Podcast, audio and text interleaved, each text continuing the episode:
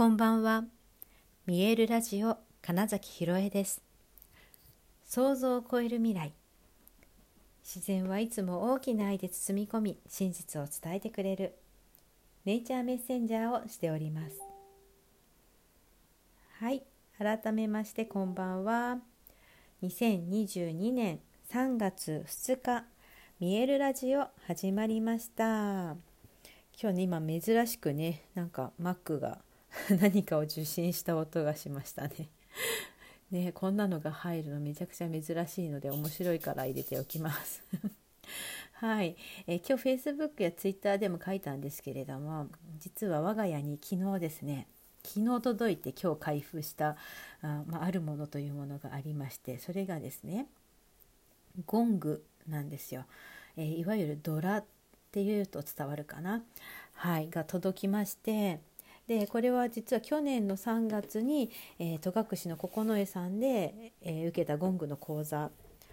の時にね申し込んだものでね、はい、ようやく来たんですけれども、まあ、ドイツの職人さんが作ってえーとね、日にちの記録が、えー、去年2021年の10月6日って書いてますけどに、えー、仕上がってでそこから日本に来てそして森平楽器さんを通して我が家までやってきたというねゴングが来まして26インチあるのでまあまあ大きいです。で今その前で喋ってるんですよ。で今自分自身が喋ってて明らかに何かこう響き方が違うのは分かります。うん違う何かが一緒に音が鳴ってるっていう感覚が実はすごいあるんですね。さすがにこのね、えー、とマイクを通してはわからないかもしれないですけれども、うん、なんかね違うんですよ。ちょっとねこれあとそうそうある程度ね音がちょっとねあんまり夜遅いからね大きな音はあれですけどちょっと鳴らしてみますね。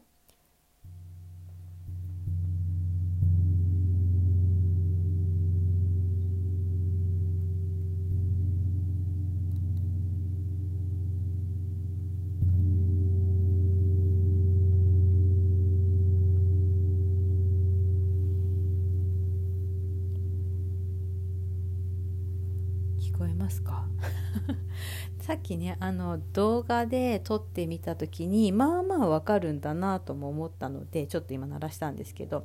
今のはねマレットをちゃんと布のついたマレットで鳴らしててちょっと今手でコンコンとするとこういう感じの音になります。はいね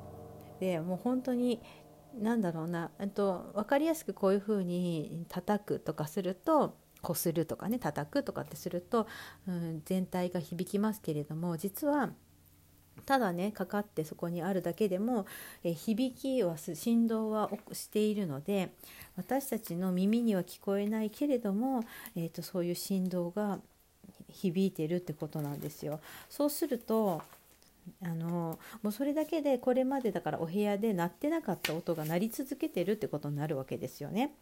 うん、そうそれによるその振動による波動周波数の変化っていうことによって、えーと、私たちのね体って70%ぐらいが水分だって言われてるじゃないですか。なのでその波波動っていうもので体がどんどん変わっていくよって言われてるんですよ。で本当にその戸隠の九重さんでえー、っと何でしょう何度もねあのゴングを本当にもうそこにはね巨大な私の背ぐらい直径があるような ゴングがあってですね。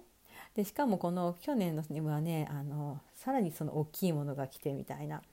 多分日本だと唯一そこにしかないのかなみたいな巨大ゴングがあったりとかしてて、うんまあ、なんかそれらも含めてですけどとてもその何て言うのかなその振動波動多分それはねこのこのラジオにもずっと残ってるんですけど最初に九重さん行った時にもうラジオやってたのでこの見えるラジオやってたので話してるんですけどとにかくその場所の良さといいそのゴングの凄さといいうんともう本当に宇宙に飛んでいく感じがしたんですね。一番初めにそのヒーリング瞑想の時間をそうゴングメディテーションの時間を、えー、受けた時に。で本当にねその後にえーとね、いろいろな本当に好転していく出来事っていうのがねすごい起こったんですよ。であすごいなこのゴングの力っていうのを、えー、感じてたのもあったので、まあ、それで講座も受けたんですよね。でこれを使ってえそれこそなんだ企業研修じゃないですけどそういったなんだろうな普通に働いている方々の、えー、何かの時間っていうものを作っていきたいななんてお話もね、えー、してたり計画立ててたりしていてですね去年の春ぐらいから。でまあただこのコロナ禍のねいろいろな影響で焦ってやることはないけれどもこういう時代だからこそ、えー、たくさんの人たちに、えー、この感覚を知ってもらいたいなっていうのがその九重の水谷さんの思いと本当共鳴して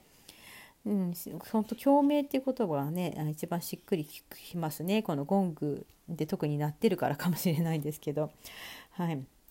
まあ、そんな感じでいて、えー、っとまあ、自分自身のだから実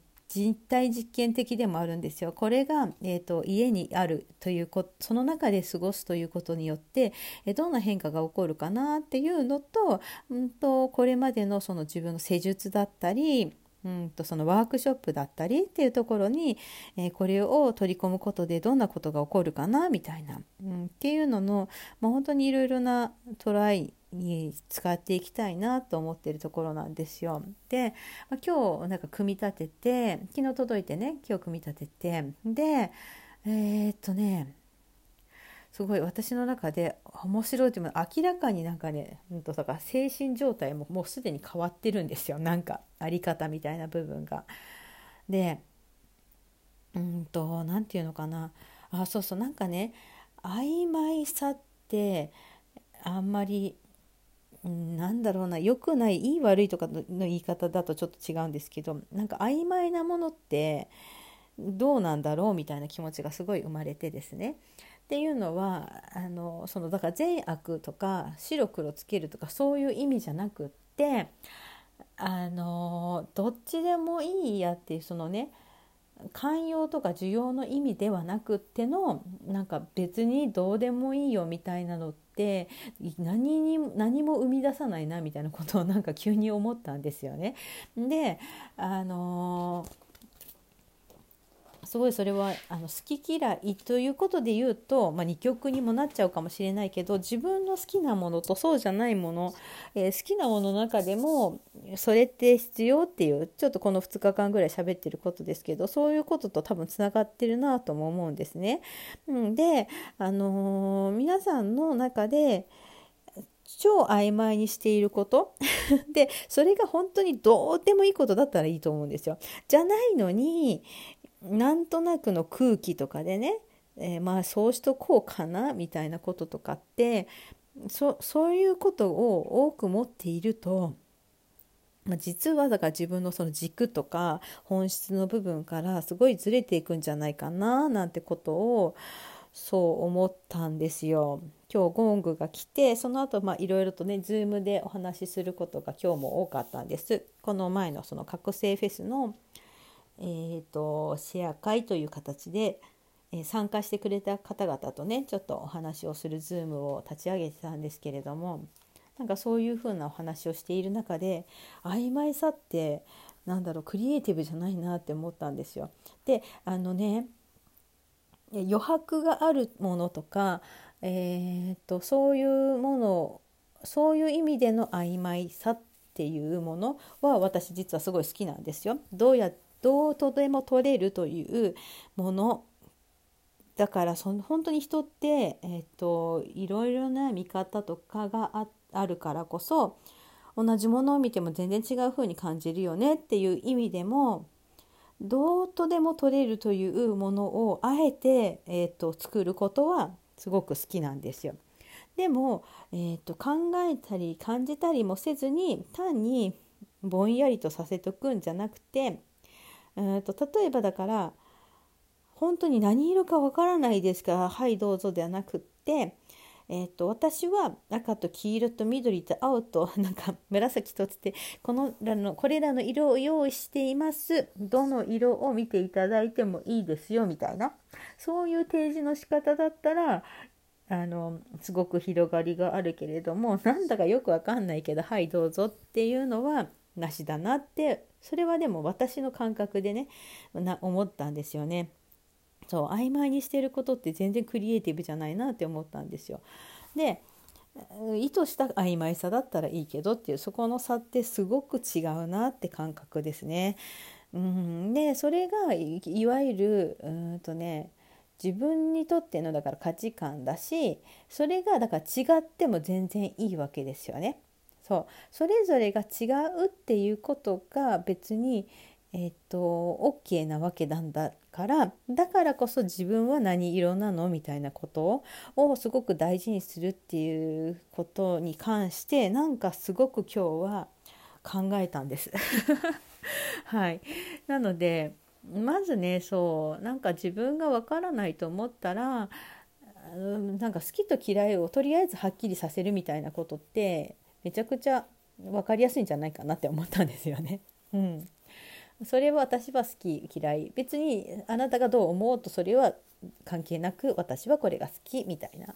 その感覚を持っているだけで、えーと、随分と多分、うん、世の中の見え方も変わるし進みやすさも変わると思うなっていうことをそうゴングが来てた来たらなんかすごく感じたよっていうお話です。